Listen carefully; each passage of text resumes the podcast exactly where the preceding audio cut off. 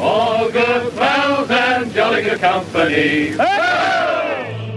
They know that the Arsenal Football Club's a great club. People know that. All over the country, incidentally. All over the world, incidentally. It's maintained that tradition. It's never lost its class. It's never lost its style. It's managed to change with the times. Everybody will fight for each other. They'll support each other, They'll work for each other. this is my life, watching Arsenal play football, especially when we win things. The supporters will refer to them as the Arsenal, capital T, capital A.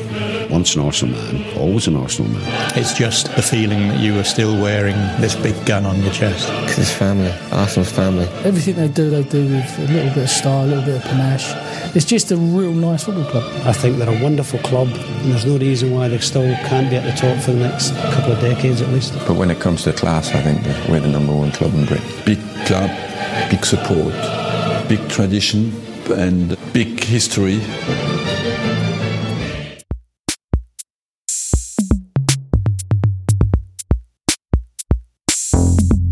Herzlich willkommen zur 42. Ausgabe des Hörfehler-Podcasts. Mein Name ist Nick und ihr konntet es dem Intro entnehmen, es geht diesmal um den FC Arsenal. Dazu eingeladen habe ich mir Christian, seit acht Jahren Blogger auf dem Blog German Gunners.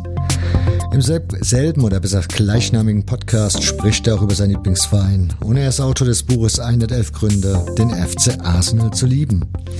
Wie immer aber, bevor die Sendung losgeht, bedanke ich mich bei meinen Unterstützern Marcel Tapeine, Andreas Kunert, Martin Habel und Daniel Kessler. Tausend Dank dafür. Und wenn auch ihr den Podcast unterstützen möchtet, dann geht doch einfach mal auf hörfehler.org und unter Unterstützen findet ihr alle weiteren Informationen dazu. Ansonsten gilt wie immer, wenn euch die Folge gefällt, teilen, liken in den Social Media Kanälen. Folgen ist dort auch ganz nett. Und ja, nun viel Spaß mit Ausgabe 42 und dem FC Arsenal.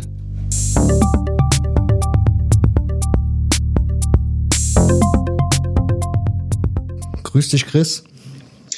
Hallo, grüß dich. Danke für die Einladung.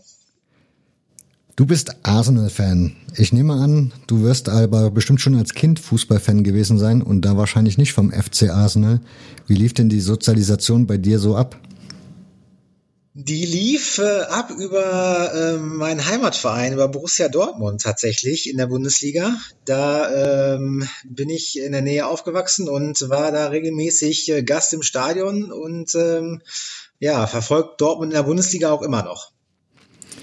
Und wie kam es dann zum FC Arsenal?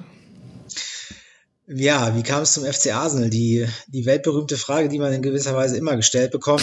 ähm, ähm, ja, es ist ja durchaus schon, schon irgendwie ein Schritt, den man halt nicht, glaube ich, relativ einfach nachvollziehen kann, äh, wenn man sie einfach nur anhand der Fakten halt äh, bemisst. Ähm, es war eigentlich im Endeffekt ganz simpel. Ich habe sie einfach tatsächlich in Dortmund einmal äh, in der Champions League gesehen, äh, live. Ähm, und ähm, das hat mich halt so gepackt, dass ich halt äh, unbedingt noch dorthin wollte. Und das habe ich dann auch getan. Ähm, und nachdem ich das erste Mal dann war äh, in London war, das damals noch in Highbury, ähm, hat es halt äh, immer mehr zugenommen und halt dann ähm, die Ausuferung ähm, erfahren, die es jetzt quasi hat wo ich halt mehrmals im Jahr rüberfliege, ähm, den Podcast und, und den Blog und das, den, ähm, das passende Buch dazu gemacht habe. Also das war im Endeffekt ein einfacher Anstoß der ganzen Geschichte, die halt zu einer großen äh, Leidenschaft geführt hat, die ich damals, glaube ich, ähm, selber nicht für möglich gehalten hätte oder im, im ja, entferntesten irgendwie von, äh, von geträumt hätte. Arsenal ist so ein Verein, der in Deutschland extrem beliebt ist. Also erstaunlich beliebt, finde ich, weil es gibt jetzt, glaube ich, grandiosere Vereine, wenn man den FC Liverpool oder so nimmt, also die ein bisschen mehr Klemmer sozusagen versprechen wie Arsenal, zumindest mal von außen betrachtet. Ich hätte jetzt gedacht, Fever Pitch oder sowas wäre so ein Auslöser für dich gewesen. Ähm, ja, Fever Pitch äh, kennt man natürlich, kennt, kennt jeder. Ähm, ist mir tatsächlich erst äh, danach dann halt über die über die Füße gerollt im Anführungsstrichen. Vorher kannte ich den Film und, ähm, oder das das gleichnamige Buch tatsächlich nicht. Ähm, das, das lag aber daran, dass ich halt äh, vorher mit dem englischen Fußball absolut null zu tun hatte. Ähm, ich kannte da äh, wirklich nur die großen Vereine, die man halt vom Namen her so kennt, wenn man halt normalerweise Fußball äh, über, sag ich mal, den deutschen äh, oder deutschsprachigen Raum hinaus verfolgt und ähm, hatte da vorher auch gar keinerlei Kenntnis über den englischen Fußball. Deshalb war das tatsächlich äh, dieser Trigger, ähm, war dieses Spiel in Dortmund tatsächlich, ähm, das mich dahin geführt hat. Und äh, FIFA Pitch habe ich natürlich danach, glaube ich, äh, endlose Male gesehen. Okay, ähm, du hast ja jetzt erwähnt Arsenal. Ähm, du bloggst ja auch mittlerweile seit über acht Jahren über den Verein. Warum hast du das Bloggen angefangen? Also gab es einfach nichts, wo du hättest dich informieren können und hast gedacht, das mache ich dann jetzt selber, wenn es sonst nichts gibt? Oder war es einfach die Lust am Schreiben? Was war der Auslöser dafür, dass du das jetzt mittlerweile schon seit acht Jahren durchziehst?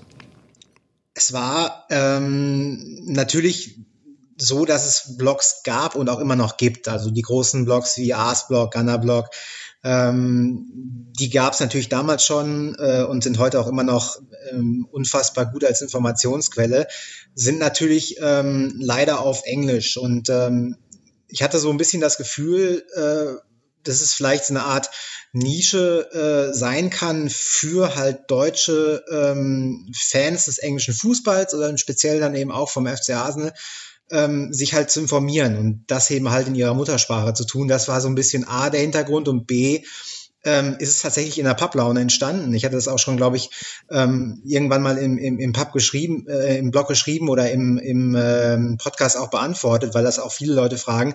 Es war halt ähm, mit, mit Bekannten, die man halt natürlich dann auch vor Ort irgendwann mal kennt, wenn man öfter dort ist, in den Pubs ein- und ausgeht äh, kennt man natürlich auch ein, ein paar englische ähm, Arsenal-Fans, mit denen man sich öfters austauscht. Und in der Zeit kamen auch einige Spieler aus Deutschland zum, zu Arsenal und es wurde halt irgendwie präsenter auch im deutschen Medienraum. Und dann, dann kam halt diese Frage auf, hast du nicht Bock, das vielleicht einfach mal für, für dich auf Deutsch zu machen?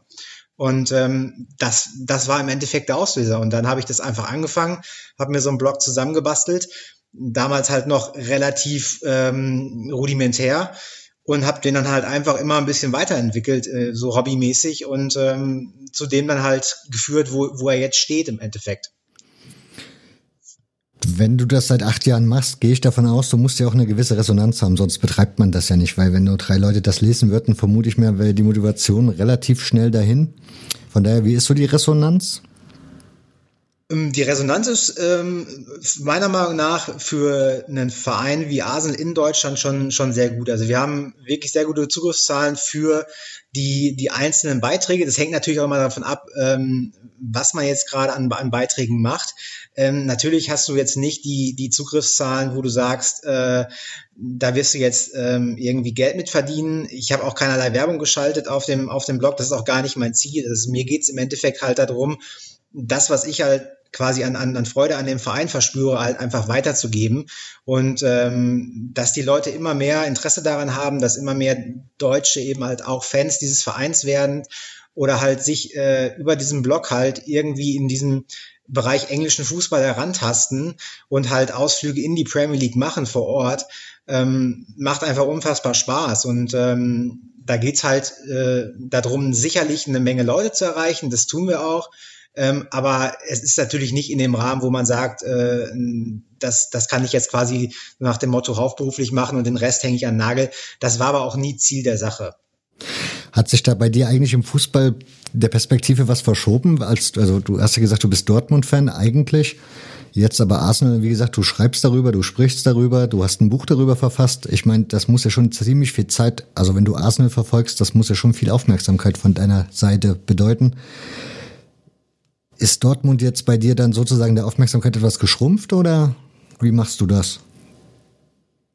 Im Verhältnis, wenn, wenn, man, wenn man ehrlich ist, definitiv. Ähm, also Arsenal ist da das, das primäre, ähm, oder was, das, was primär im Fokus steht. Ähm, da braucht man, glaube ich, äh, nicht drum herum reden. Ich verfolge trotzdem alle Dortmund-Spiele, ähm, jetzt nicht live im Stadion oder so, aber halt eben von den Ergebnissen. Und äh, klar nimmt es, nimmt es Zeit in Anspruch. Ich glaube, es wäre gelogen, wenn man sagen würde, man kann einen Blog über die lange Zeit oder halt den Podcast halt ähm, betreiben, äh, ohne da Zeit zu investieren. Es ist halt eben eine Frage des Managements, wie macht man das halt? Also wenn man sich ein relativ ähm, äh, stringenten Rhythmus vorgibt. Vielleicht für den Podcast jetzt mal ein Beispiel, dass wir machen das ungefähr während der Saison, wenn es bei beiden klappt, halt alle zwei Wochen. Ähm, und bei dem bei den Blogs halt äh, orientiert an den an den Spielpaarungen ähm, dann kriegt man es halt auch hin. Aber äh, es ist definitiv ähm, in Anführungsstrichen Arbeit, aber ähm, ich empfinde es halt nicht als solche. Es macht mir halt Spaß, über die Begegnungen zu schreiben, das zu schreiben, was ich gerade über den Verein denke, über das Spiel denke, über die Situation im Verein oder das Leistungslevel. Und deshalb ist es für mich halt nicht mit dem Wort Arbeit belegt, sondern halt einfach, es macht mir einfach Spaß und ich mache es halt gerne. Stellen wir den Podcast mal ein bisschen vor, weil ihr habt relativ prominente Gäste auch schon in dem Podcast, in der Podcast-Reihe gehabt. Mit Ralf Gunesch, Raphael Honigstein fallen mir jetzt direkt ein. Ja, Marco Hagemann. Ja, das sind alles, also Ex-Spieler, Sportjournalisten, also Leute, die sich auch extrem mit dem englischen Fußball auskennen. Was ist denn so bei den German Gunners so das, ja, wo würdest, wie würdest du den Podcast beschreiben für Menschen, die den noch nie gehört haben? Was können die erwarten? die können ähm, erwarten, einen Einblick darin zu bekommen, was der FC Arsenal erstmal ist. Also im, natürlich immer sehr stark geprägt durch das aktuelle und, und momentane Geschehen im Verein. Das heißt, ich bekomme halt einen aktuellen Überblick ähm, über alles gesehen vom aktuellen Spielen, Ergebnissen, Transfergerüchten, Bewegungen um den Verein, sei es um Trainer, äh, äh, Themen, sei es Manager, Director, äh, Entwicklungen bei beispielsweise Anteilseignergeschichten, wie wir es in der letzten äh, Zeit mit, mit Krönke hatten, ähm, Ausblicken darauf, was man von dem Verein irgendwie in Zukunft erwarten kann, was geplant ist. Ähm, wir haben dazu, wie du gerade schon angesprochen hast, oft dann halt auch sehr ähm, ja, fachfähige Gäste, sei es von Ex-Profis hin zu ähm, äh, Journalisten, die halt auch ihren Einblick einfach mal geben in das, in ihren Blick auf den englischen Fußball, aber zum Beispiel auch im Fall äh, Marco Hagemann mal einen Einblick dahin geben, wie funktioniert einfach Sportjournalismus, also halt mal losgelöst von dem Verein selber.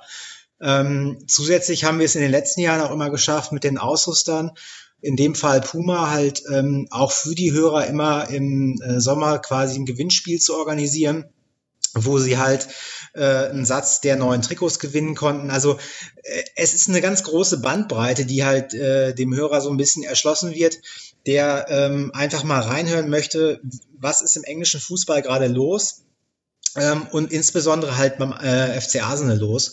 Und ähm, das ist auch ganz interessant, glaube ich, für Leute, die nicht zwingend halt auf einen Verein fixiert sein möchten, sondern einfach mal ein bisschen gucken wollen, was ist läuft gerade in der Premier League, ähm, wie ist da gerade so das Leistungsspektrum, was geht dann gerade ähm, in der in der Tabellensituation so ab, weil wir natürlich notgedrungen auch ähm, über die anderen Vereine sprechen, die im unmittelbarer Konkurrenz stehen und ähm, einfach das analysieren müssen, um, um unser eigenes Leistungsspektrum äh, für die Tabelle halt einordnen zu können.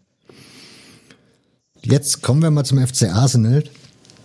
Stellen mir den Verein doch mal ein bisschen vor. Wie gesagt, für mich ist der englische Fußball relativ weit weg. Klar, man kennt die großen Namen und so die, den einen oder anderen Verein, der so im Laufe mal überraschen konnte, aber im Grunde, ja, beschäftige ich mich jetzt relativ selten mit der Premier League. Von daher bringen wir mal den FC Arsenal näher. Woher kommt der Verein? Der Verein kommt schon immer aus, äh, aus London. Ähm, fälschlicherweise wird er ja im, im deutschsprachigen Raum auch immer als Arsenal London bezeichnet. Also es ist halt im Endeffekt ein großer Fauxpas, wenn man das halt äh, zumindest unter deutschen Arsenal-Fans tut.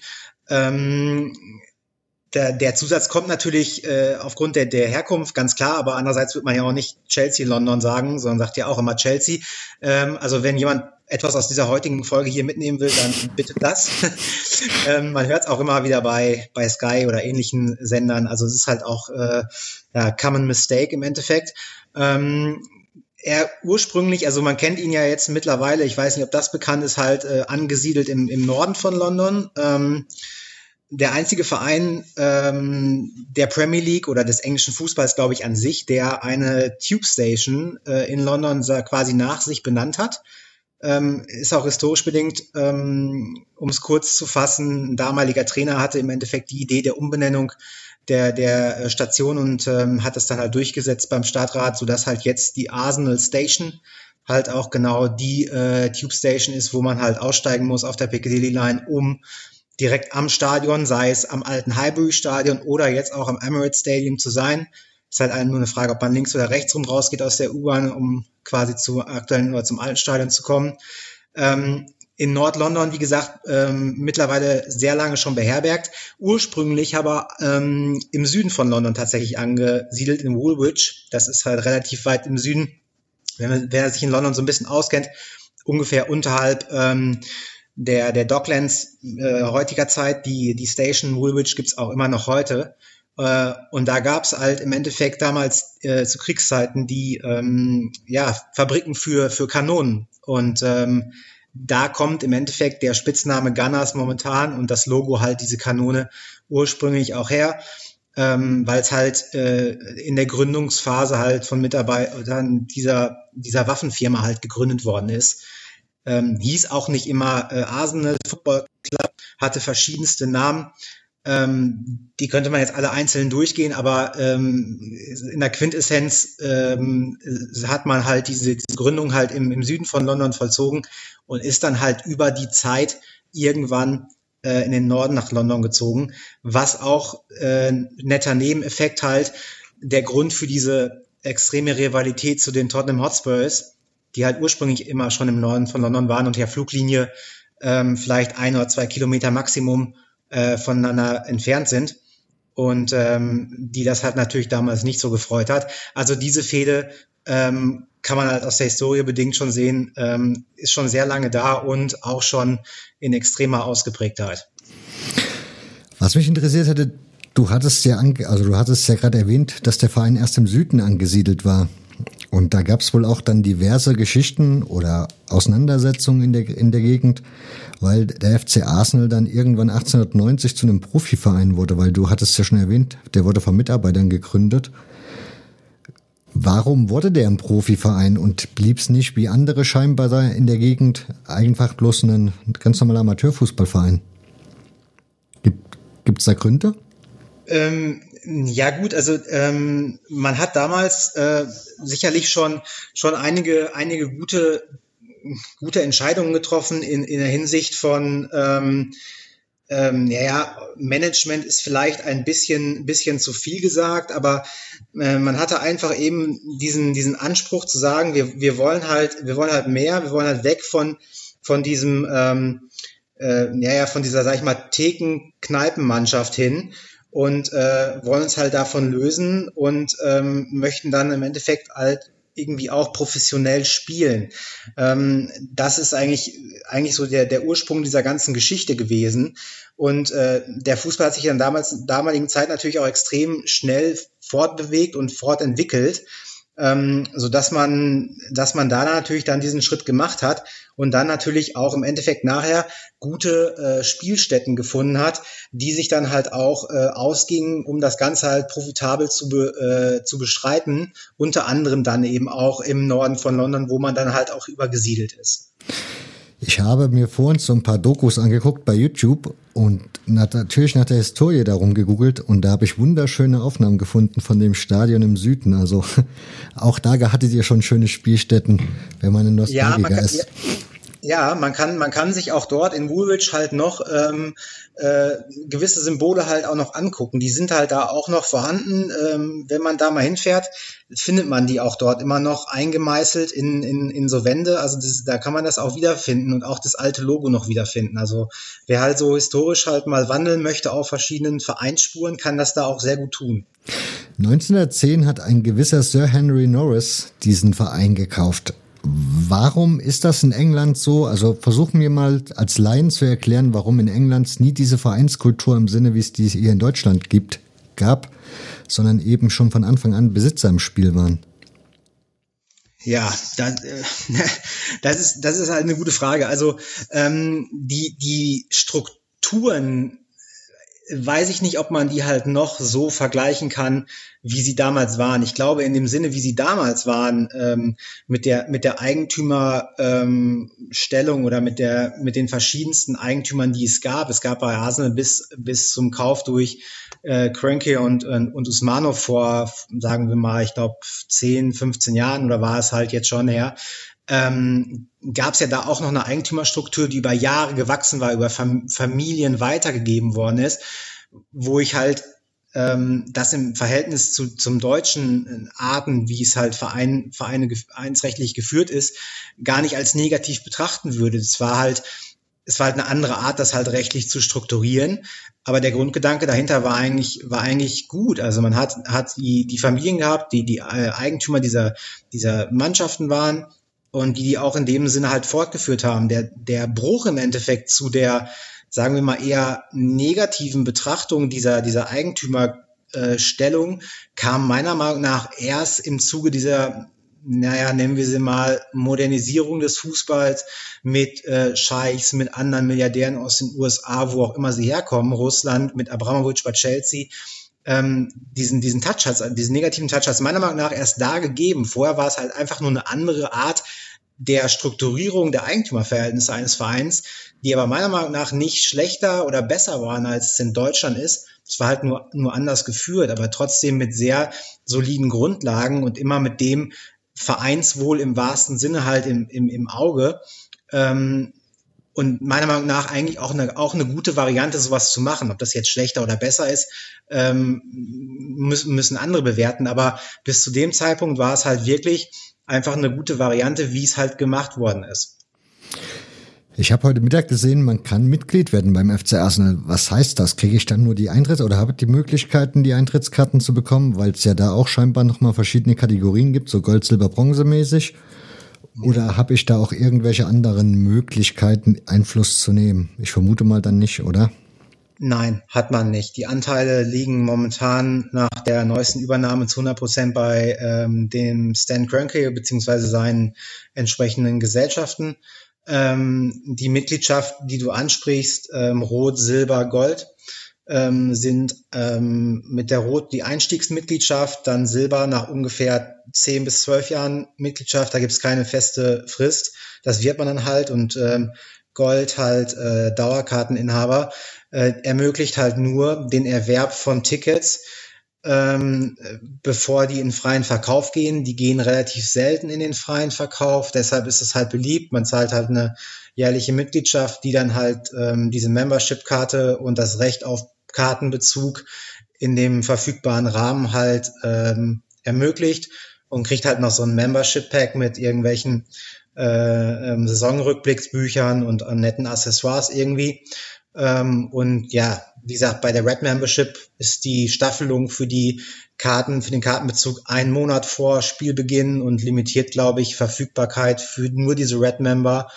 Ähm, und dann bei dem Silver Membership ist es halt dann zwei Monate vorher, da hat man dann halt dann schon wirklich eigentlich, wenn man zu einem Spiel will, eine sehr, sehr gesicherte Position, dass man halt auch ein Ticket bekommt. Okay, du hast diesen Cranky jetzt schon ein paar Mal erwähnt dieser Mann kommt ja aus Amerika und hat ja auch dort scheinbar, also in jeder Sportart irgendwie eine eigene Mannschaft am Start. Hast du schon irgendwelche Veränderungen, seitdem er jetzt bei Arsenal so der starke Mann ist, festgestellt oder hält er sich trotzdem im Hintergrund und lässt das Geschäft laufen? Weil ich habe gesehen, ihr sucht auch gleichzeitig noch einen Sportchef, also auch da scheint sich ja was zu tun.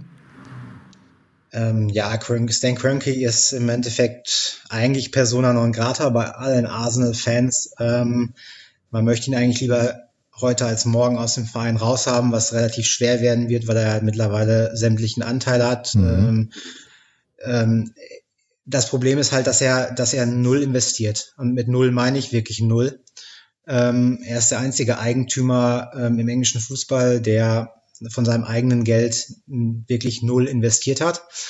Ähm, und das Problem ist halt, dass er, also das, das hat jetzt nichts mit seiner Staatsbürgerschaft zu tun, sondern halt damit, dass er als Amerikaner ähm, irgendwie keinen wirklichen Bezug zum Fußball hat. Ähm, er hat keine Ahnung, wie das Spiel funktioniert. Er kommt aus einem äh, Sport-Background, in dem du halt in keiner Sportart absteigen kannst, in dem du dafür belohnt wirst, wenn du äh, gegebenenfalls dich schlecht positioniert bist, indem du halt frühe Draft-Picks bekommst. Ähm, er, er, er redet zwar immer davon, ähm, dass man äh, Titel holen muss und hin und her. Ähm, das sind aber im Endeffekt eigentlich nur leere Hülsen, die sich schön auf einem äh, Blatt Papier ähm, schreiben lassen und anhören zum Vorlesen. Er ist halt schlichtweg nicht präsent. Er ist kaum im Stadion. Äh, manchmal schickt er halt seinen Sohn vor, der halt ähm, auch noch Anteilseigner in verschiedenen äh, Gremien ist. Ähm, er ja, zeigt im Endeffekt nicht wirklich großartiges Interesse und äh, im Vergleich zu anderen Eignern ähm, bringt er uns auch rein finanziell auf dem Transfermarkt nicht wirklich nach vorne.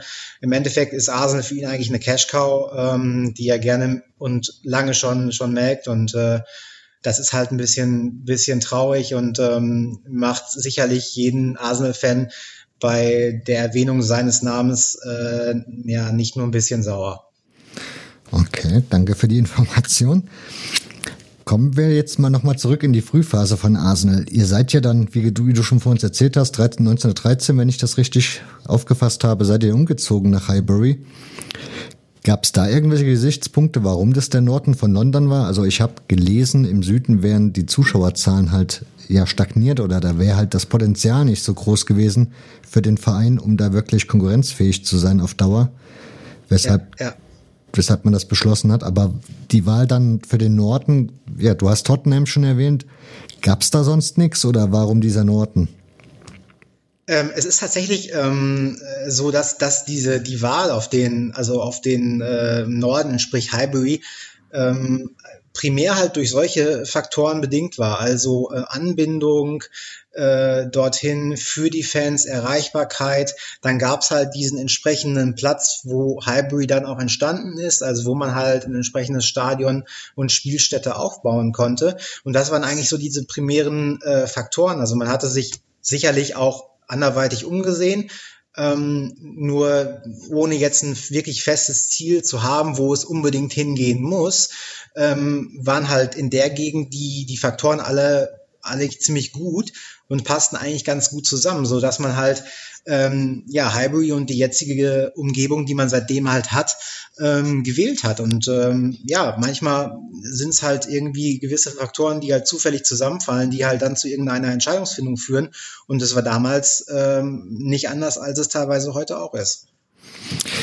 Aber kannst du das so ein bisschen, also weiß ich nicht, ob du diese historischen Kenntnisse hast, welchen Stellenwert Arsenal damals so im englischen Fußball hatte nach diesem Umzug? Weil der erste Meistertitel kam ja, glaube ich, erst in den 30er Jahren. Ja, also die, die, Entwi die Entwicklung Arsenals hin zu, zu, naja, sag ich mal, einem der vier Top-Mannschaften auf der Insel, die man halt im Endeffekt in einem, in einem Tenor nennt, äh, die musste sich natürlich entwickeln. Ähm, ich glaube auch, dass, dass früher die, die, ähm, der Stellenwert oder ähm, die, die Präsenz eines, eines Vereins halt über die Stadtgrenzen hinaus natürlich von dem Fanpotenzial bei weitem nicht das erreichen konnte, was man natürlich dann in der in der weiteren äh, Neuzeit im Endeffekt erreicht hat. Ähm, das ist das ist ein, äh, eine Entwicklung gewesen, die halt a von der ähm, sportlichen Seite als aber auch von der äh, von der Präsenz und von dem von dem Zustrom ähm, sicherlich entwicklungsbedürftig war und und sich auch entwickeln musste. Also zu Beginn der, der, der Zeit da in, in Nord-London, so wie man es halt aus den äh, entsprechenden Darstellungen halt kennt, war jetzt nicht äh, der absolute mega Andrang auf dieses Team. Das sind so frei nach dem Motto, darauf haben wir schon immer gewartet, endlich ist es da. Ähm, das ist halt eine Sache, die muss halt wachsen, auch in einer neuen Umgebung wachsen ähm, und, und neue Fan, ja, Fanschaften halt äh, schließen für die, für die eigenen Anhänger, so dass das im Endeffekt äh, ohne Frage eine Entwicklung war, die sportlich als auch äh, vom Zuspruch ähm, ja erst sich wahrsten Sinne entwickelt hat.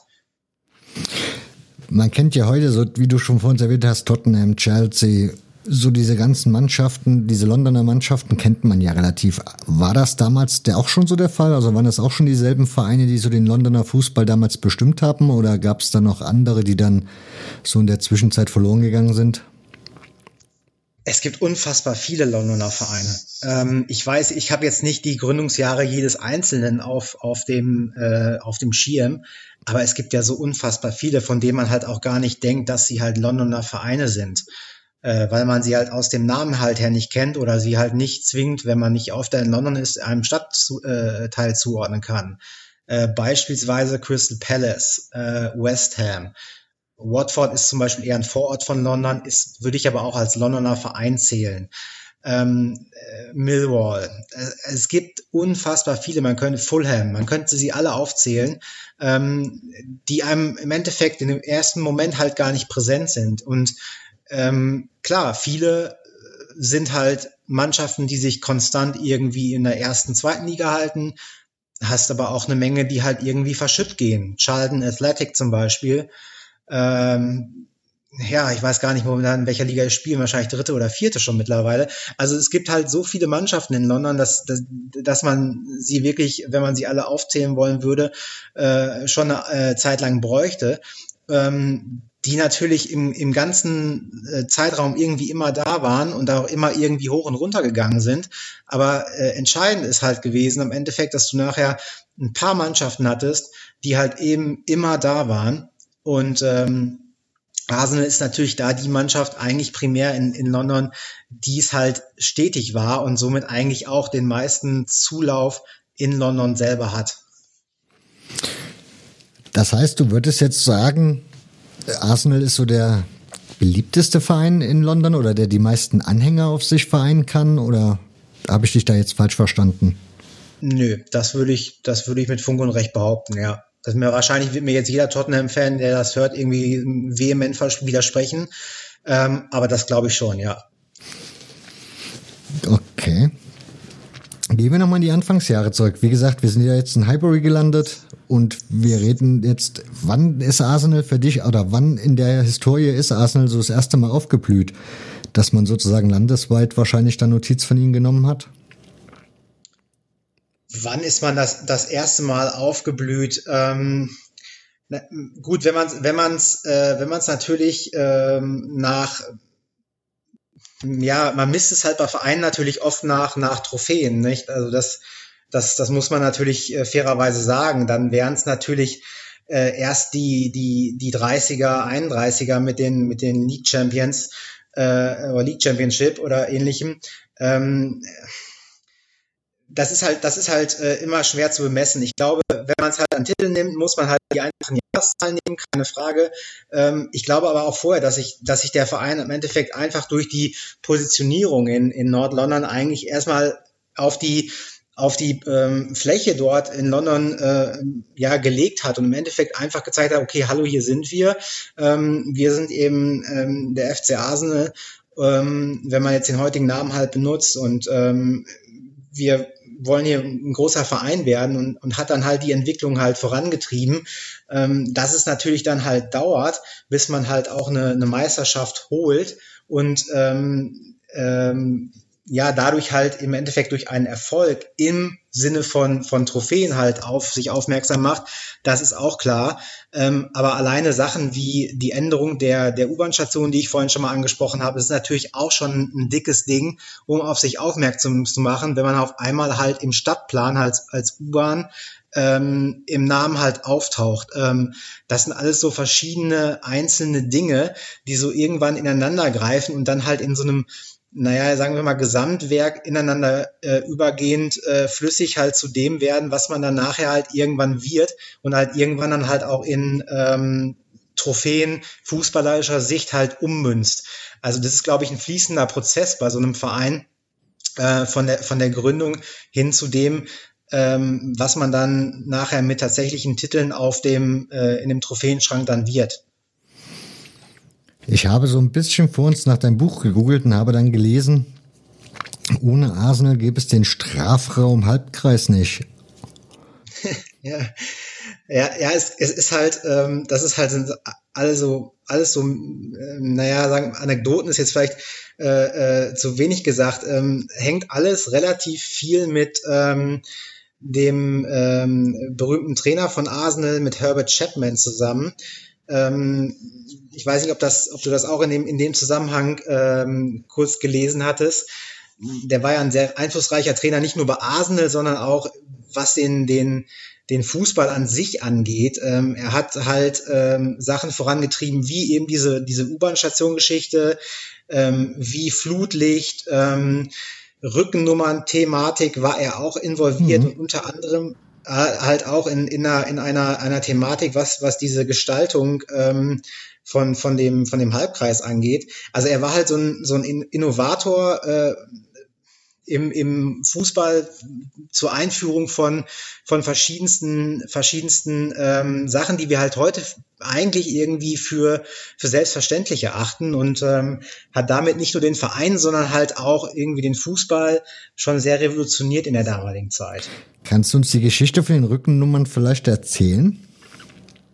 Ja, die mit den, äh, mit den Rückennummern, ähm, das war irgendwie ähm, müsste ich jetzt gerade selber nochmal eben nachdenken, wie es war. Ich meine, es wäre halt so gewesen, dass ähm, dass man vorher halt Rückennummern irgendwie gewählt hatte, wie man, wie es gerade passte, was gerade an T-Shirts da war, äh, wenn man überhaupt welche hatte. Und dann war halt die Überlegung, können wir das halt nicht durchnummerieren, um es halt äh, übersichtlicher zu machen. Ähm, da müsste ich im Endeffekt jetzt aber nochmal genau nachgucken, wie, wie und wann das im Endeffekt durch die Herbert Chapman gemacht worden ist. Aber das war halt so ein bisschen der Background der ganzen Geschichte, wo, wo man diese, diese Rückennummern-Idee überhaupt als erstes mal hatte. Ähm, aber äh, da müsste ich dich jetzt insofern vertrösten auf, auf das Buch, wenn du die ganzen Details dazu haben möchtest. Das war eigentlich an die Hörer gedacht, aber gut, Hörer, dann müsst ihr euch das Buch kaufen, damit ihr auch die ganzen Details lesen könnt. Ja, Arsenal. Ähm, waren die schon immer rot und weiß? Wenn wir da gerade schon bei den ganzen Umzügen und Namensveränderungen sind? Ähm, ja, das mit dem, mit dem Rot und Weiß ist halt, ist halt auch so eine Thematik gewesen, äh, Herbert Chapman. Ähm, das Rot und Weiß, so wie, wie wir es halt heute kennen oder wie man halt Arsenal kennt, ne? also rotes, äh, sag ich mal, roter Buddy, äh, weiße Ärmel, ist halt auch so eine so eine, also Anekdote, man muss halt Anekdote nennen, weil man weiß halt nicht, ob es wirklich stimmt, ähm, ist halt dadurch halt entstanden, dass man, ähm, dass man Herbert Chapman angeblich nachsagt, er habe, habe irgendwie jemanden gesehen, einen Fan oder irgendeinen, der da halt zum Spiel kam, der hatte halt entsprechend so eine, so eine Kombination dann halt ein T-Shirt drunter gehabt und das sah halt dann so, so für ihn halt so aus, wie das Trikot halt jetzt aussieht in der Gestaltung. Und so sind, so sind die im Endeffekt halt in, in diesen in diese Farbkombination relativ früh gerutscht. Man hatte ähm, vorher auch andere Farbtöne, also andere Rottöne. Es gab auch mal Töne, äh, die erinnerten halt so ein bisschen äh, eher an äh, ja so ein so ein so ein so ein ja wie soll man das halt beschreiben Slavia Prag zum Beispiel, oder Sparta Prag, glaube ich, ist es. Die haben halt so einen, so einen dunklen Braun-Rotton. Ich weiß nicht, ob dir das gerade vor Augen ist. Mhm. Äh, sowas sowas gab es auch mal. Gab es auch halt einmal in einer, in einer ähm, Saison ähm, 2006 war es, glaube ich, als ähm, Jubiläumsvariante äh, ähm, halt mal. Äh, ähm, da kann man sich das auch nochmal angucken. Solche Farben gab es vorher auch mal. Und früher hat man natürlich auch nicht so die Trikot-Geschichten äh, halt in den frühen Zeiten gehabt, dass, dass man eine Anzahl von gleichen Trikots oder irgendwie hatte. Man hatte halt dann auch oftmals versucht, gleichfarbige Trikots irgendwie sich, ähm, naja, zusammenzuklauben, ist jetzt vielleicht ein bisschen zu viel gesagt, aber ähm, in der Anfangszeit war das natürlich noch nicht immer so, wie man es vielleicht heute kennt, mit einem Ausrüster und ähnlichem, sodass man da auch das über die Zeit entwickelt hat. Aber das, so wie es heute ist, war halt auch wieder so eine Geschichte, die irgendwie über, über Herbert Chapman kam, der da wirklich sehr einflussreich war, was so die ganze ja, Gestaltung oder das, was, was man heute als Arsenal kennt, irgendwie gefühlt schon relativ früh äh, verortet hat. Kannst du uns den Mann mal zeitlich einordnen? Herbert Chapman, mhm. ähm, ja, äh, ist halt ähm, im Jahr 1925, meine ich, ja genau 25, ähm, ist er äh, zu Arsenal gestoßen. Also da kann man halt schon mal sehen, wie lange das im Endeffekt ähm, schon her ist. Äh, also das ist halt nicht irgendetwas, wo wir jetzt gerade mal von, sag ich mal, vor Asen Wenger sprechen, sondern äh, schon schon ein bisschen länger her. Und ähm, ja, er war halt dann äh, relativ schnell ähm, eigentlich äh, dieser Innovator, wie wir ihn gerade auch schon äh, ähm, beschrieben haben und ähm, ist dann leider halt relativ früh dann schon ähm, 1934 tatsächlich äh, im Alter von 55 Jahren verstorben. Ähm, also das war halt eine relativ, leider relativ kurze Zeit, ähm, in, in der er halt gewirkt hat. Ähm, aber wie man sieht, ähm, wirklich sehr, sehr ähm, erfolgreich auch für den modernen Fußball, wie wir ihn halt heute kennen. Was verdankt der moderne Fußball, Herbert Chapman? Wie gesagt, ähm, was Arsenal betrifft, definitiv ähm, ähm, ja einfach den den den Spot halt in London selber, ähm, die Trikotgeschichte, ähm, die Problematik oder die Thematik halt Flutlicht, die wir gerade schon einmal angesprochen haben, Halbkreis. Ähm, er hatte auch halt diese diese ja diese moderne äh, äh, WW oder MW-Formation, wenn man die halt auf dem Board anzeichnet, also von den, von den Formationen, wie die Spieler halt sich anordnen sollen. Also er hat im Endeffekt auch damit begonnen, zu gucken, wie kann ich eine Mannschaft halt taktisch ausrichten, wie kann ich das halt von vornherein irgendwie so vorgeben, dass es halt Spieler mit festen Positionen und Strukturen halt sind. Und das hat er halt sicherlich nicht als einziger, als Alleinstellungsmerkmal gehabt, aber er hatte das halt versucht bei Arsenal zu implementieren und hat da halt es geschafft, ähm, das auch durchzuziehen und im Endeffekt zu sagen, ich habe eine feste Formation und die man halt immer ähm, mit ihm äh, irgendwie in Verbindung gebracht hat. Und das war halt schon, ähm, ja, schon, schon eine Sache, wo man, denke ich, auch aus dem Fußball äh, natürlich die absolute Weiterentwicklung äh, nach all den Jahren natürlich sehen muss, aber als Grund, ähm, Grundformation im Endeffekt da halt schon mal ähm, sicherlich äh, Sachen draus ableiten kann, dass man halt Mannschaften so ähm, ja ausrichten kann und äh, ähm, das auch ausrichten sollte, wenn man halt erfolgreich Fußball spielen will. Das heißt, du würdest ihn so als Vater bezeichnen der ersten Erfolge oder der den, der den Arsenal nach oben geführt hat zu diesen Top-Mannschaften Englands?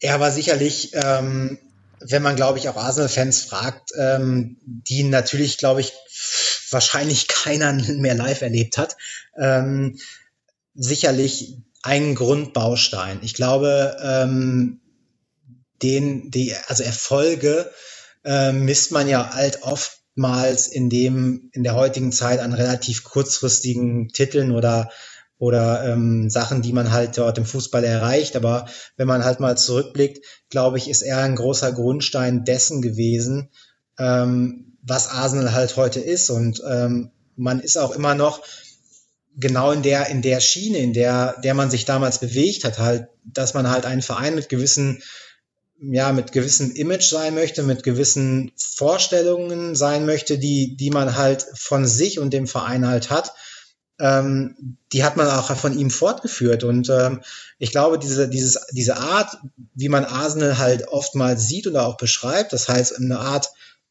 naja, Gentleman des Fußballs hört sich jetzt vielleicht ein bisschen übertrieben irgendwie an, aber dass man halt gewisse Moralvorstellungen von davon hat, wie man halt einen Fußballverein führt, wie man sich als Fußballverein darstellen will. Ähm, das sind sicherlich Sachen, die halt dort begonnen haben und ähm, dort auch entsprechend ähm, fortgeführt worden sind. Deshalb würde ich ihn schon in gewisser Weise als Grundstein dessen bezeichnen, ähm, was Arsenal heute ähm, ja ist und auch darstellt. Gibt's so weitere Köpfe im Laufe der Vereinsgeschichte, die herausragen? Ähm, ja, also man muss halt äh, sicherlich zwei nennen, wenn man auf die jüngere Vergangenheit, in Anführungsstrichen jüngere Vergangenheit, also da sprechen wir auch schon über 70er, 80er, äh, äh, einmal natürlich ähm, George Graham, ähm, der unter anderem äh, sehr erfolgreich war und natürlich äh, Asen Wenger, der alleine halt von der Anzahl der, der Jahre, die er bei Arsenal war, äh, einfach schlichtweg heraussticht und, und auch von den Erfolgen, die er in der, in der absoluten Neuzeit dann halt auch mit dem Verein errungen hat und äh, alle Hörer wahrscheinlich irgendwie in gewisser Weise auch mit Arsenal in Verbindung bringen. Das sind zwei Namen, die dann natürlich in gewisser Weise herausstechen, ähm, weil sie halt durch die mediale Aufmerksamkeit dann der entsprechenden Zeit auch schon und der, der, der Transportierung dieser, dieser Erfolge dann halt viel präsenter sind äh, in dem, was man halt über den, den Fußball äh, in England und insbesondere Arsenal dann halt weiß. Ne? Ich würde ja mit Arsene Wenger verbinden, dass er mir das Gefühl gibt, Arsenal ist so dieser Verein für den guten Fußball, für den schönen Fußball, die halt irgendwie so eine Leidenschaft für dieses Spiel sozusagen haben. Bei FIFA Pitch würde ich ja sagen, Arsenal steht nicht unbedingt dafür, eine spielstarke Mannschaft zu sein. Von dem, von dem Eindruck her, den mir so dieses Buch vermittelt hatte. Würdest du auch sagen, dass Arsene Wenger so der Typ ist, der Arsenal da so ein Image gegeben hat als eine spielstarke Mannschaft? Absolut. Ähm, also du siehst es vollkommen richtig. Es war, es gibt ja halt auch diesen ähm, oder diese diese diese Songs, die die halt die gegnerischen Fans singen halt boring boring Arsenal, ne? Und dann halt singen die Arsenal-Fans immer One 0 to the Arsenal. Es ist im Endeffekt äh, früher war es halt gerade nicht dieser dieser ähm, spektakuläre, technisch gute, anspruchsvolle, torreiche, kombinationsreiche Fußball, den man halt mit Arsenal irgendwie in Verbindung gebracht hat, sondern es war halt teilweise entweder schnöde oder schnöde und erfolgreich. Also das war halt so, ähm, so das, was man halt dann damit in Verbindung gebracht hat. Und ähm, mit, als Arsene Wenger kam, war es halt ein kompletter Umbruch. Es war ein Umbruch in der Art, wie man gespielt hat, ähm, worauf man Wert gelegt hat, ähm, Trainingsmethoden, ähm, abseits des Trainings, äh, Ernährungsfragen etc. pp. Ähm, und die haben dann im Endeffekt nachher dann auch mit dem, was Arsene Wenger an Spielermaterial dann geholt hat, ähm, dazu geführt, dass man halt diesen Kombinationsfußball der frühen Stunde gespielt hat. Also wenn man jetzt halt in der Zeit von Barcelona von Tiki-Taka gesprochen hat oder jetzt von äh, dem, was halt Guardiola oder ähnliche Trainer halt spielen, dann war Arsene Wenger sich sicherlich in, in der Zeit, in der er halt übernommen hat und in relativ langer Zeit auch in die 2000er hinein, die Messlatte für, für diese schöne Art von Fußball. Und damit hat er ohne Frage das Bild von Arsenal in der öffentlichen Wahrnehmung außerhalb Englands absolut geprägt. Äh, und ich denke auch äh, in, in einer guten Weise. Also äh, das ist sicherlich nicht negativ zu betrachten. Woher kam Arsene Wenger eigentlich, bevor der zu Arsenal kam? Aus der japanischen Liga, Gama. Von den äh, Urawa Red Diamonds heißen sie, glaube ich, äh, ähm, wenn ich es richtig äh, zusammenkriege. Also ähm, er kam aus dem Nichts. Ähm, die ähm, Überschrift in den britischen Zeitungen war ja auch Asen Hu. Also es kannte ihn auch keiner. Er hatte ja vorher bei Monaco trainiert, ähm, war ein absolut unbeschriebenes Blatt. Ähm, keiner hatte irgendeine Erwartung oder gar eine Vorstellung davon, was er äh, für Vorstellungen hat, was er für einen Fußball spielen will, was seine Ansätze sind. Und ja, das war, war halt etwas, was ihn über lange Zeit halt in, in eine Art Vorsprung gebracht hat, was ihn ja unerwartet frisch gemacht hat ähm, und auch den englischen Fußball dadurch halt irgendwie ähm, naja, selber erneuert hat und zur Erneuerung gezwungen hat, weil man natürlich auch auf der Seite der Teams, die äh, dann natürlich damit dann auch mithalten wollten, natürlich auch geschaut hat, dass man sich selber weiterentwickelt. Woher hat Arsene Wenger so dieses Händchen für Spieler gehabt? Ich meine, der hat ja unfassbare Spieler geholt, die ja mal mehr, mal weniger bekannt waren, aber die bei Arsenal dann meistens so richtig durchgestartet sind auf Weltniveau. Mhm. Kannst du dir das, also hatte der einfach nur ein gutes Auge und ist, oder hatte der ein gutes Scouting-Team oder woher hat er dieses Händchen gehabt für diese Spieler? Ja, also Arsene Wenger hat grundsätzlich halt relativ viel in Personalunion gemacht bei Arsenal, was natürlich jetzt auch zu der Problematik führt, die wir jetzt momentan haben, dass wir halt gewisse Stellen jetzt erstmal neu besetzen müssen, beziehungsweise schaffen müssen, weil dies halt in der Zeit Arsene Wengers relativ viel halt durch ihn selber gemacht worden ist. Er hat in der ähm, meisten Zeit ähm, hatte er mit David Dean einen sehr engen Vertrauten, der halt so eine Art Sportdirektor, wie man es heute benennen würde, äh, als so einer äh, fungiert hat und äh, ihm da halt sehr viel ähm, in, in der Verhandlungsbasis abgenommen hat. Er wird auch seine Scouts insofern gehabt haben, aber ich glaube, in, de, in, der, in der Breite und in der Masse war es einfach ein unfassbares Auge für junge Talente. Also es hat halt nicht immer funktioniert. Man muss jetzt halt auch äh, nicht so tun, als ob jeder Spieler, den Arsene Wenger jemals zu Arsenal geholt hätte in die Academy, äh, der große Star geworden wäre. Aber er, er konnte halt erkennen, ähm, aus welchen Spielern was werden konnte und er konnte vor allem auch erkennen, ähm, was viele äh, auch verkennen, dass er nicht nur äh, junge Spieler geformt hat, beispielsweise Cesc Fabregas, Ashley Cole, ähm, Colo Touré oder ähnliches, sondern er hat ja auch Spieler geholt, wie mit Thierry Henry, die woanders im Endeffekt eigentlich erledigt waren. Äh, Thierry Henry ähm, kam ja zu Arsenal und ähm, ja, war eigentlich auf die Position, auf der er nachher eigentlich der Spieler geworden ist, der der Weltklasse war, der, der die, die meisten Tore für Arsenal geschossen hat, der im Endeffekt äh, einer der besten Stürmer äh, der, der Neuzeit geworden ist. Ähm, das war er von der Position gar nicht wirklich. Und er hat ihn halt dazu gemacht und er hat ihn dazu entwickelt und er hat ihm genau das an die Hand gegeben, ähm, was er dafür brauchte.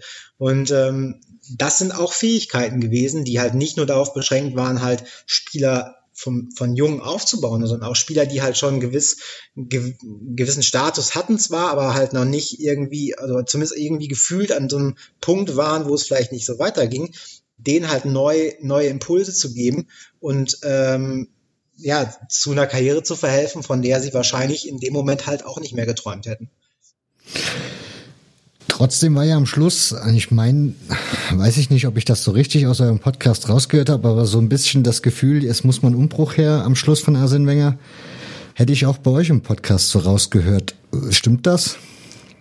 Ja, absolut. Ähm, hast du nicht nur bei uns richtig rausgehört, sondern ist, glaube ich, auch allgemeiner Tenor in der Arsenal-Blogger- oder Fanszene halt im Endeffekt gewesen. Ähm, Hintergrund schlichtweg der, dass ähm, ja, das, was ihn, was ich schon vorhin gesagt hatte, zum Beginn halt seiner Karriere in, in England und bei Arsenal im Endeffekt ausgezeichnet hatte, seine Innovation, sein, ähm, seine neuen Ansätze im Endeffekt ähm, nachher überholt haben. Ähm, er ist dann halt durch ähm, äh, Trainer äh, wie Guardiola ähm, in neuen Spielmethoden halt einfach ähm, ja abgehängt ist jetzt vielleicht zu viel, äh, zu negativ belegt, aber halt eben schlichtweg überholt worden. Und er hatte, er hat sich nicht im gleichen Maße, was glaube ich auch einfach nur menschlich und normal ist, ähm, weiterentwickelt, sondern ist halt auf äh, gewisser Weise auf irgendeinem Punkt halt stehen geblieben und hat den halt nicht weiter modifiz modi äh, modifiziert an, an das, was der moderne Fußball jetzt halt braucht. Und ähm, das führte halt dazu, dass halt dann die Erfolge im Sinne von Meisterschaften ähm, natürlich irgendwann ausblieben und du halt dann nur auf einem gewissen Level halt mitgespielt hast, was immer noch ähm, top war, aber halt nicht mehr eben für ganz top äh, gereicht hat. Äh, und somit war irgendwann halt, man spricht halt immer von irgendwie, dass sich etwas abnutzt, aber das, das traf es im Endeffekt ganz genau. Es war halt abgenutzt und äh, abgeranzt im Endeffekt. Ähm, nicht von der persönlichen Seite, sondern einfach im Endeffekt halt von diesem, von diesem fußballerischen, von dem sportlichen halt, sodass irgendwann musste einfach ein Cut kommen. Und ich denke, ähm, wenn ich er gewesen wäre, hätte ich ihn halt schon eine Saison vorher gezogen, bei, äh, nach dem ähm, äh, erneuten FA Cup Sieg und hätte das auf einem, auf einem Hoch gemacht ähm, so war es halt danach äh, entsprechend mit, mit, dem, mit dem Europa League Halbfinale gegen Atletico als, als in Anführungsstrichen Highlight. Ähm, aber es war halt definitiv notwendig. Du hast aber eben ja erwähnt gehabt, dass der Besitzer den Geldbeutel nicht unbedingt locker sitzen hat. Also das war für Arsene Wenger oder für euch Fans dann nicht irgendwie ein Thema, dass man sagt, okay, er hat halt auch vielleicht nicht die finanziellen Möglichkeiten wie die Konkurrenz entsprechend in Transfers zu investieren, weil das wäre so das andere, was man in eurem Podcast öfters mal hört. Das Thema Transfers und Arsenal scheint auch ein spezielles zu sein in der jüngeren Vergangenheit. Ist es absolut. Also Arsene Wenger hat über wirklich über Jahre ähm, extrem, mit extrem wenig Möglichkeiten halt viel gemacht. Äh, man muss halt dazu noch äh, sagen, dass, dass man ja auch von Highbury dann Emirates Stadium halt selber auch ähm, errichtet und erstellt und erschlossen hat und alles, sodass halt die, die Transfersummen äh, nach unten sind. Gleiches Phänomen sieht man momentan bei den Tottenham Hotspur, die jetzt auch, glaube ich, über zwei Transferfenster null ausgegeben haben oder wirklich keine Spieler geholt haben. Ähm, dass, dass, dass er über Jahre äh, äh, limitiert war, das war allen klar. Und daraus hat er äh, meiner Meinung nach das absolute Maximum rausgeholt, was ging, mit drei FA Cup-Siegen noch, äh, der Champions League-Qualifikation durchgehend. Das war absolut top. Ähm, das war aber, glaube ich, halt nicht der Grund, äh, dafür, dass, dass man nachher zu der Erkenntnis oder zu dem Schluss kam, äh, es muss halt mal ein Umbruch her. Ähm, er hat ja nachher Spieler wie Mesut Özil äh, verpflichten können ähm, äh, und hat irgendwie schon gewisserweise natürlich auch Stars verpflichten können, die, die man halt aus guten finanziellen Ressourcen und äh, ähm, Verkäufen halt realisiert hat können. Aber das war halt nicht ausschlaggebend dafür, ähm, dass man jetzt sagen musste eigentlich, wir, wir müssen halt uns jetzt irgendwie auch spielerisch mal verändern. Im Moment seid ihr Vierter in der Tabelle, richtig? Momentan sind wir in den Champions League Plätzen, richtig, ja. Wie weit bist du zufrieden mit der Saison? Ähm, ich bin eigentlich der Saison, also wenn, wenn wir jetzt Schluss machen könnten, wäre ich top zufrieden. ähm, wenn wir, also man, das ist ja, es ist ja ein, ein, schweres Ding. Also man muss ja, man muss ja ähm, bei dieser Saison halt mehrere Faktoren zusammenziehen. Zum einen ein neuer Trainer, Una Emery, ähm, kommt nach, nach einer äh, Ära Asen Wenger zu, zu Arsenal, ähm, muss seinen eigenen Weg finden, muss halt gucken, dass er das äh, an Team, was da ist, halt auf sein System anpasst. Ähm, hat es halt schwer im englischen Fußball dann halt natürlich auch Fuß zu fassen. Startet die Saison relativ schlecht, natürlich, weil er auch in den ersten beiden Spielen gegen Chelsea und äh, Man City spielt, relativ undankbar äh, legt dann halt eine, eine Serie von ungeschlagenen Spielen von, ich glaube am Ende waren es glaube ich 22 oder 23 Spiele hin, ähm, weckt dann die natürlich die Erwartungen nach oben, was irgendwie so eine menschliche Reaktion ist, obwohl eigentlich jeder im Hinterkopf weiß, ähm, das ist eine Umbruchsaison. Wir müssen halt gucken, äh, dass wir das Maximum rausholen. Und ähm, das Maximum ist halt, äh, Champions League Quali, weil die Champions League Quali so immens wichtig halt ist auch für den weiteren Verlauf, für Transfers, für Transfersummen, für Attraktivität, für für potenzielle ähm, Spieler, die wir halt verpflichten wollen, ähm, so, so dass halt, wenn wir in die Champions League kommen, sei es über die Direktqualifikation in der Liga oder über einen Sieg in der Europa League, das eine absolute Top-Saison wäre, betrachtet unter den Parametern Umbruch, neuer Trainer, ähm, sage ich mal in Anführungsstrichen, alles neu.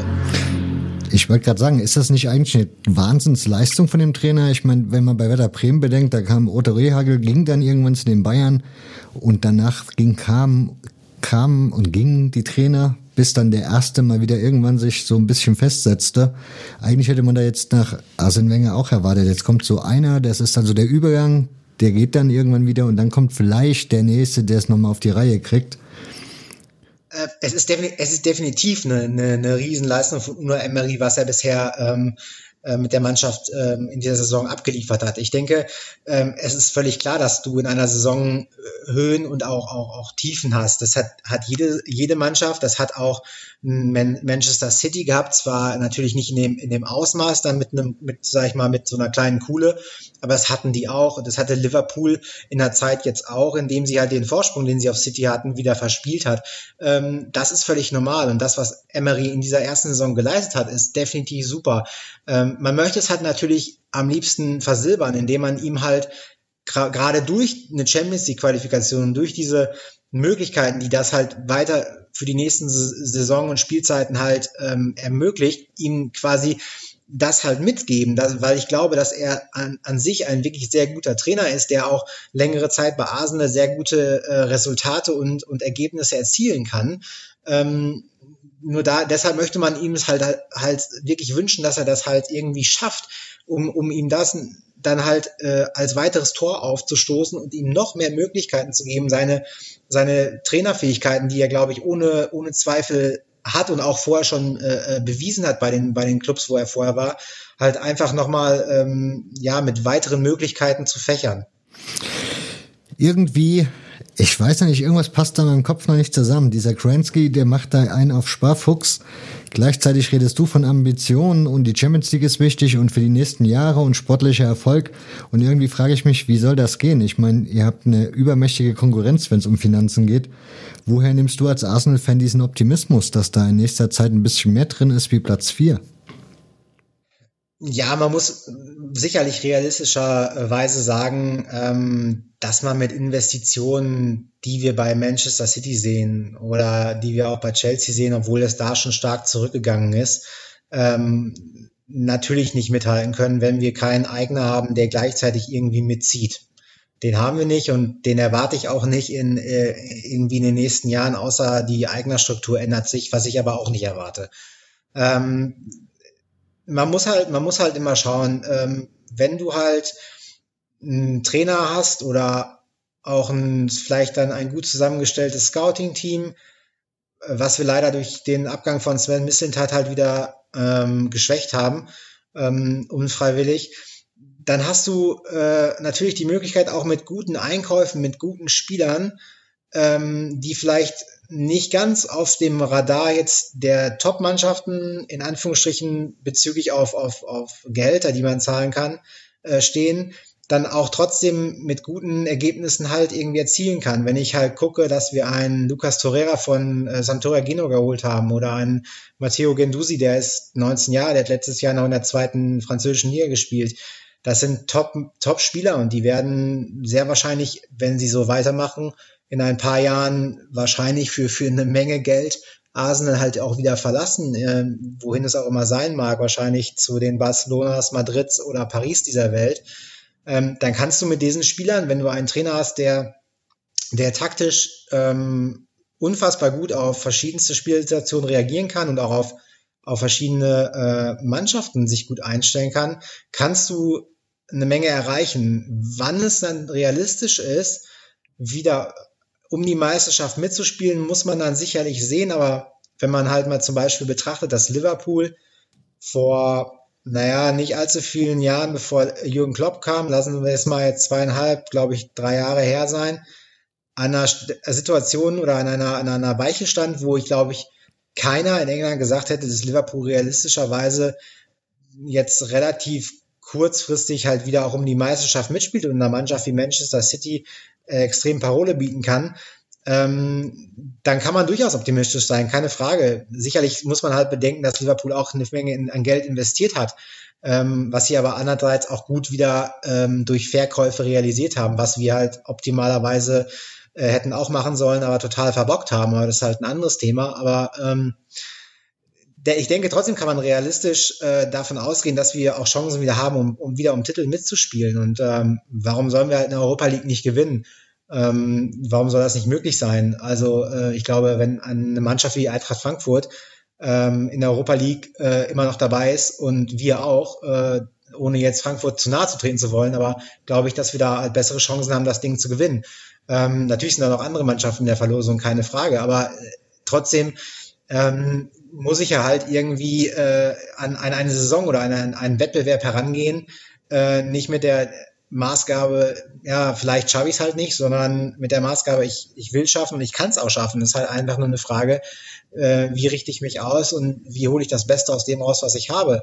Wenn ich dann halt durch eine Mannschaft, die äh, unfassbar unendliche finanzielle Ressourcen hat, äh, geschlagen werde, okay, Chapeau, dann ziehe ich meinen Hut davor. Ähm, aber ob das dann halt dann die sportliche Leistung ist oder die finanzielle, das müssen dann andere beurteilen. Der englische Nachwuchs ist ja momentan so in aller Munde gefühlt. Da scheint sich ja ein bisschen was zu tun. Wie ist das denn bei Arsenal? Habt ihr, was, ja, wie, wie sieht da so Nachwuchsarbeit aus? Und gibt es da auch die Hoffnung, dass da in den nächsten zwei, drei, vier Jahren der ein oder andere Spieler in der ersten Mannschaft aufschlagen kann? Absolut. Ähm, Jugendarbeit ist ja bei Arsenal immer schon, immer schon ein gutes, ein großes Thema gewesen, auch in den letzten Jahren. Also Arsene Wenger hat immer, immer irgendwelche Spieler mal mehr, mal weniger, ähm, aber immer ganz gut hochgeholt. Ähm, wenn man sich den, den ähm, Ligapokal ansieht, das ist halt nicht der, das Äquivalent äh, zum DFB-Pokal, das wäre jetzt der FA Cup, aber der Ligapokal ist halt so ein Sonderpokal, der läuft halt so mit. Ähm, da werden halt sehr oft eben auch die jungen Spieler eingesetzt. Ähm, Una Emery hat es jetzt auch gemacht, hat auch immer wieder junge Spieler reingebracht, auch im Rahmen der Europa League, im, im Rahmen der Rotation. Ähm, da sind eine Menge Spieler, die, die da hochkommen können. Also wir haben jetzt äh, Reese Nelson, der momentan zu Hoffenheim ausgeliehen ist ist ein absolutes Megatalent, ähm, sicherlich auf dem, auf dem Level von, von einem Jaden Sancho, der bei Dortmund spielt. Ähm, wir haben Emil Smith Rowe, der ist momentan bei Leipzig. Ähm, sicherlich auch ein Spieler, von dem man sehr viel hören wird. Ein Eddie Nketiah haben wir, ähm, Stürmer, ähm, Joe Willock. Also es sind sehr, sehr viele Spieler, die ähm, momentan von unten durchbrechen und die sicherlich auch, wenn sie in der Entwicklung weiter Chancen bekommen, auch vielleicht durch Ausleihoptionen wie jetzt in die Bundesliga, ähm, sicherlich von sich von sich hören machen äh, hören lassen können und ähm, das ist halt immer eine Frage, manchmal geht halt so eine Entwicklung steil nach oben, stagniert und manchmal geht sie halt auch vielleicht etwas langsamer nach oben, aber dann explodiert sie. Also ähm, da muss man natürlich immer jeden Einzelspieler sehen, aber momentan ist da auch wieder eine Menge Potenzial, was dort nachrücken kann, wo man vielleicht nicht zwingend teuer investieren muss. Zwei Punkte habe ich noch auf meiner Liste stehen. Das eine ist, man sagt, die Queen wäre auch ein Arsenal-Fan. Ja. Wie kommt, wie kommt das dazu? äh, ja, das ist, das ist wohl irgendwann mal gefallen. Also es, scheint tatsächlich so zu sein. Also die Queen darf sich natürlich eigentlich offiziell gewisserweise nicht festlegen, ähm, weil sie halt die Queen ist. Ähm, aber es ist halt tatsächlich mal gefallen, dass sie halt Arsenal-Fan ist. Ähm, es ist halt ähm, irgendwie nicht irgendwo verbrieflicht oder ähnliches. Also äh, ja, man, man hat es halt so irgendwann mal äh, vernommen. Ähm, Prince William ist ja äh, Aston Villa-Fan, also mein Beileid dazu, aber ähm, ja, so, so gehen die Geschmäcker auseinander und ähm, Prince Harry ist, äh, soweit ich das weiß, auch, auch Arsenal-Fan. Also ähm, die äh, Windsor-Familie scheint da durchaus in der, in der Breite zumindest ganz gut Geschmack zu haben. Okay. Und der letzte Punkt ist, ist mir heute zufällig, also mir, ich habe ich hab davon nichts mitbekommen, es ist mir jetzt bei Google so durchgelaufen. Und zwar ist das scheinbar ein ziemlich heißes, also in den deutschen Medien gab es einige Artikel darüber. Würde mich mal interessieren, wie weit das bei Arsenal überhaupt ein Thema war, nämlich dass Ruanda als Ärmelsponsor am Start ist und da scheinbar, so wie man sagt, ein Sponsorenpaket von 33 Millionen bei Arsenal gebucht hat. Mhm. Wobei die ja, ja zugleich noch ja, Unterstützungsgelder bekommen, von daher also, ähm, dass sie Ärmelsponsor sind ab dieser Saison ist richtig. Äh, es ist halt das erste Mal, dass man diese Ärmelsponsor-Geschichte äh, gemacht hat. Ich weiß nicht, ob es das erste Mal in der Premier League, ich glaube, es ist auch in dieser Saison erst erlaubt gewesen, aber zumindest bei Arsenal das erste Mal, dass sie auch auf den Ärmeln die Sponsor hatten. Ähm, aber irgendeine großartige Diskussion darüber, dass sie halt irgendwie durch, ja, quasi querfinanziert, dass oder das indirekt dann querfinanziert wird, das ist ja, glaube ich, dann der Anstoß dieser Diskussion, ne? wenn ich das richtig verstanden habe. Ähm, habe ich jetzt in England noch nicht wahrgenommen. Ich habe es ehrlich gesagt aber heute auch noch nicht irgendwie danach speziell gesucht, aber bis gestern war das, soweit ich weiß, zumindest im englischsprachigen Raum oder bei Arsenal irgendwo da nirgendwo ein Thema. Aber die sind ja auch, glaube ich, gerade mit dem Brexit alle irgendwie selber mit sich beschäftigt. Von daher ist das vielleicht durchgegangen. Ne? Okay. Hat der Brexit eigentlich irgendwelche Auswirkungen? Also könnte der Auswirkungen in Sachen Fußball haben, wenn ich schon mal, wenn wir gerade da drauf sind? Er ist ähm, äh, Auswirkungen kann der Brexit, glaube ich, auf, auf, auf alle Gebiete haben. Ähm, da sollte man sich, glaube ich, nichts vormachen. Klar kann es, äh, ist dann halt die Frage äh, Arbeitserlaubnis, ähm, ne, Freizügigkeit äh, ähm, der, der, der Spieler halt, können die halt so problemlos in der Liga dann, wie läuft das mit Aufenthaltstiteln und all solchen Geschichten halt. Ähm, ich glaube, dass das durchaus eine Thematik sein kann oder wie wie ist das, das Fund, wie entwickelt sich das Fund im Verhältnis halt, äh, ähm, so dass man halt äh, da von besseren ähm, Wechselkursen bei Transfers vielleicht noch profitieren kann. Ähm, wie ist das mit TV-Geldern, TV-Verträgen? Können die in der Zukunft dann halt noch so üppig gespickt sein? Ich glaube, das, das gibt viele Ansatzpunkte, wo so ein Thema Brexit halt irgendwie negativen Effekt haben kann. Kann aber auch sein, dass der Bereich Fußball irgendwie, an dem das halt irgendwie dran, irgendwie spurlos dran vorbeigeht. Glaube ich zwar nicht, aber ähm, momentan habe ich eher das Gefühl, dass keiner weiß, wie was irgendwo geht. Von daher ist es halt auch schwer zu spekulieren, was passiert jetzt theoretisch im Fußball. Also man kann sich sicherlich viele äh, Szenarien äh, vorstellen und äh, vieles sich dann auch überlegen, was wie in welche Richtung gehen könnte. Aber ich glaube, das ist halt momentan absolute Kaffeesatzleserei, weil halt einfach schlichtweg bei denen aber absolut keiner einen Plan von irgendwas hat. Das heißt, das ist im englischen Fußball eigentlich auch kein großes Thema, wo man drüber diskutiert? Ähm, zum, ja, also ich denke, es wird, es wird durchaus äh, in gewissen in Fachzeitschriften, Fachmedien wird sicherlich bestimmt diskutiert. Das, das ist, äh, glaube ich, ähm, ohne Frage. Aber ähm, nicht in, in der öffentlichen Wahrnehmung ist es halt kein Thema. Also ich war jetzt noch äh, vorletztes Wochenende äh, in London beim Spiel gegen Manchester United. Ähm, also da habe ich persönlich absolut null Veränderung wahrgenommen. Also da ist keiner, der irgendwie im Pub sagt, ach Gott, oh Gott, äh, was ist denn jetzt mit unserer Premier League, wenn jetzt der Brexit Ende März kommt oder oder oder kann ich mir dann halt mein Bier noch leisten oder so? Also null. Also da ist da ist äh, Business as usual und da hat sich überhaupt gar nichts verändert. Ähm, von daher ist das halt so, wie ich es wahrgenommen habe, da in der in der zumindestens in dem in dem Bereich, wo man halt Fußball aktiv dort konsumiert, absolut null ein Thema. Wie ist das eigentlich so? Ich meine, du fliegst nach England, um Fußball zu gucken. Mittlerweile kriegt man ja mit, eher fliegen die Briten nach Deutschland, um Fußball zu gucken. Gibt, hast du da schon irgendwie so Resonanzen bekommen, dass Leute sich gefragt haben, ob du noch alle Latten am Dach hast, dass du nach England fliegst zum Fußball gucken, während alles nach Deutschland will, weil hier Stimmung toll?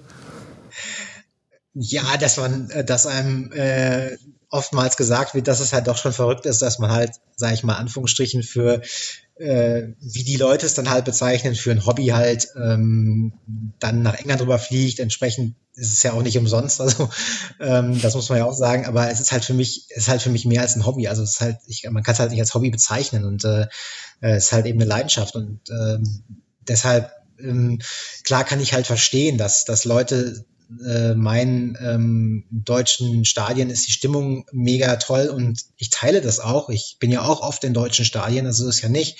Ähm, aber man muss halt fairerweise auch sagen, dass es ein paar deutsche Stadien gibt und ein paar Fangemeinden in Deutschland, die natürlich herausstechen.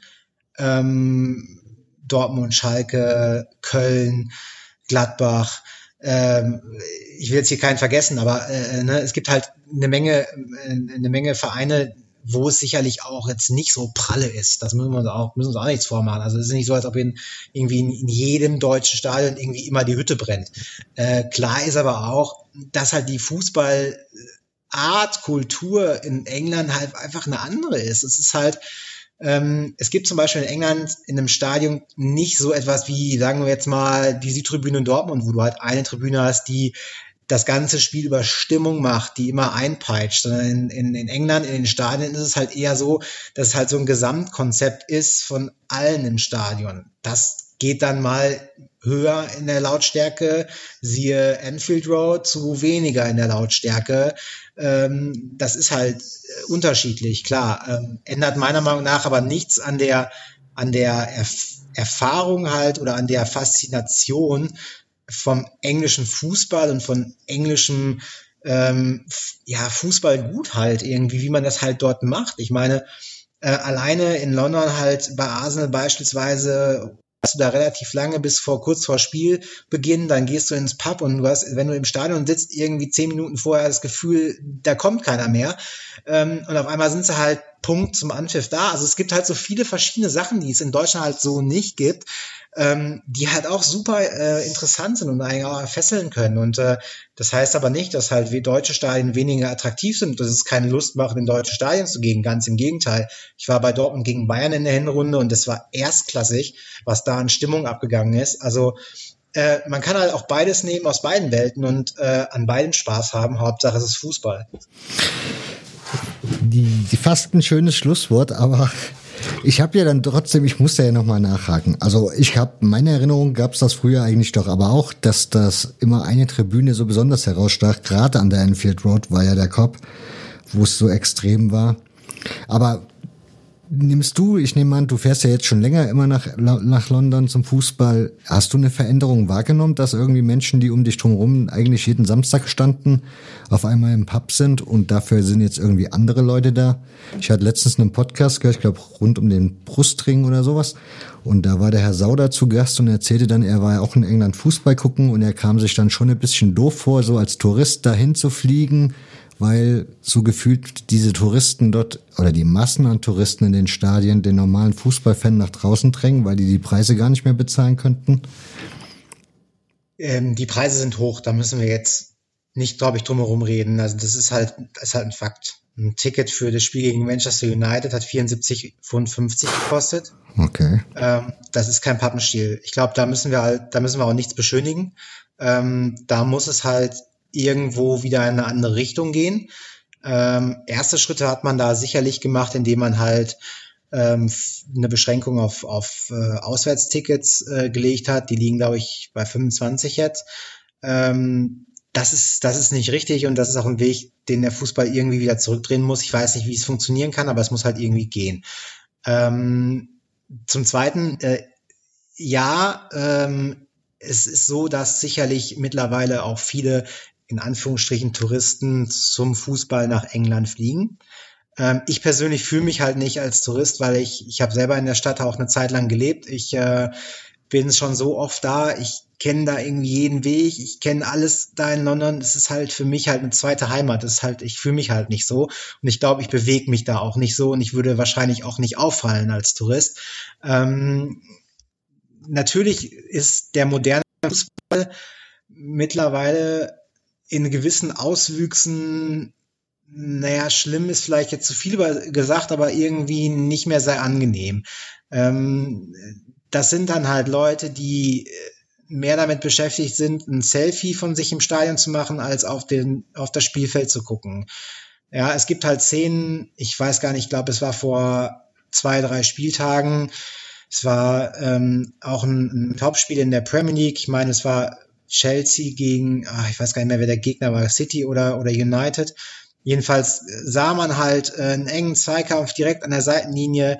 Die Leute in der ersten Reihe hatten halt diesen, die Spieler direkt vor sich, absolute Weltstars, Eden Hazard und, und dann machen sie halt, sind die halt damit beschäftigt, das Ganze durch ihre Kamera, durch ihr, durch ihr Handy halt zu sehen und zu filmen und man fragt sich halt nur, genießt doch halt mal den Moment, halt du kannst diesen Spieler fast an, anfassen, also du kannst den Rasen riechen, halt, nimm das doch mal auf. Also das ist doch genau das, was dich, was eigentlich gegen den Fußball ausmacht, um diese Emotionen halt zu, zu erleben, halt ähm, im Stadion zu stehen, diese Möglichkeit zu haben, dieses, das Spiel zu sehen und, und irgendwie ein tolles Spiel zu sehen und, und gute Fußballer zu sehen. Und das ist halt irgendwie etwas, was glaube ich auch in dieser Thematik, die du gerade angesprochen hast, momentan halt so ein bisschen dem Fußball insgesamt abgeht. Äh, ich glaube, das ist halt in Spanien oder so bei Spielen vom Barca oder Real halt, glaube ich, nicht anders. Ähm, das ist halt dadurch irgendwie bedingt, dass es diese Entwicklung gibt und dass der Fußball so international geworden ist, dass halt nicht mehr nur noch Leute, die halt vor Ort wohnen, dorthin gehen, äh, sondern eben von überall der Welt, was ja eigentlich eine schöne, grundsätzlich eine schöne Sache ist, halt eben das auch erleben wollen. Und äh, die Frage ist, ob man, ob man diese, diese Entwicklung halt wieder zurückdrehen kann oder ob man halt in dieser Sache jetzt im Endeffekt in gewisser Weise gefangen ist. Ähm, das wird man dann halt sehen, aber ich glaube, man, man muss halt irgendwie sich ein bisschen damit arrangieren und, und wieder ein bisschen mehr, sag ich mal, back to the roots kommen und zu dem, was Fußball eigentlich ausmacht. Und das ist halt meiner Meinung nach die Stadion-Experience und ähm, sonst nichts. Was erwartest du noch von Arsenal in dieser Saison? Euro, Euroleague hast du schon angesprochen. Champions League Quali ähm, hast du angesprochen. Was wird, ja. was denkst du, was wirklich noch geht? Ich glaube realistischerweise, dass, dass, dass, dass beide Eisen noch ganz heiß sind und man da an beiden noch am Schmieden ist. Also ähm, wir sind momentan in der Liga auf dem Champions League Platz. Chelsea hat jetzt äh, ähm, am Wochenende in der Liga zum Beispiel verloren. Da hatten wir halt spielfrei, weil unser äh, Gegner ähm, im FA Cup ähm, quasi tätig war und wir halt dort schon ausgeschieden sind.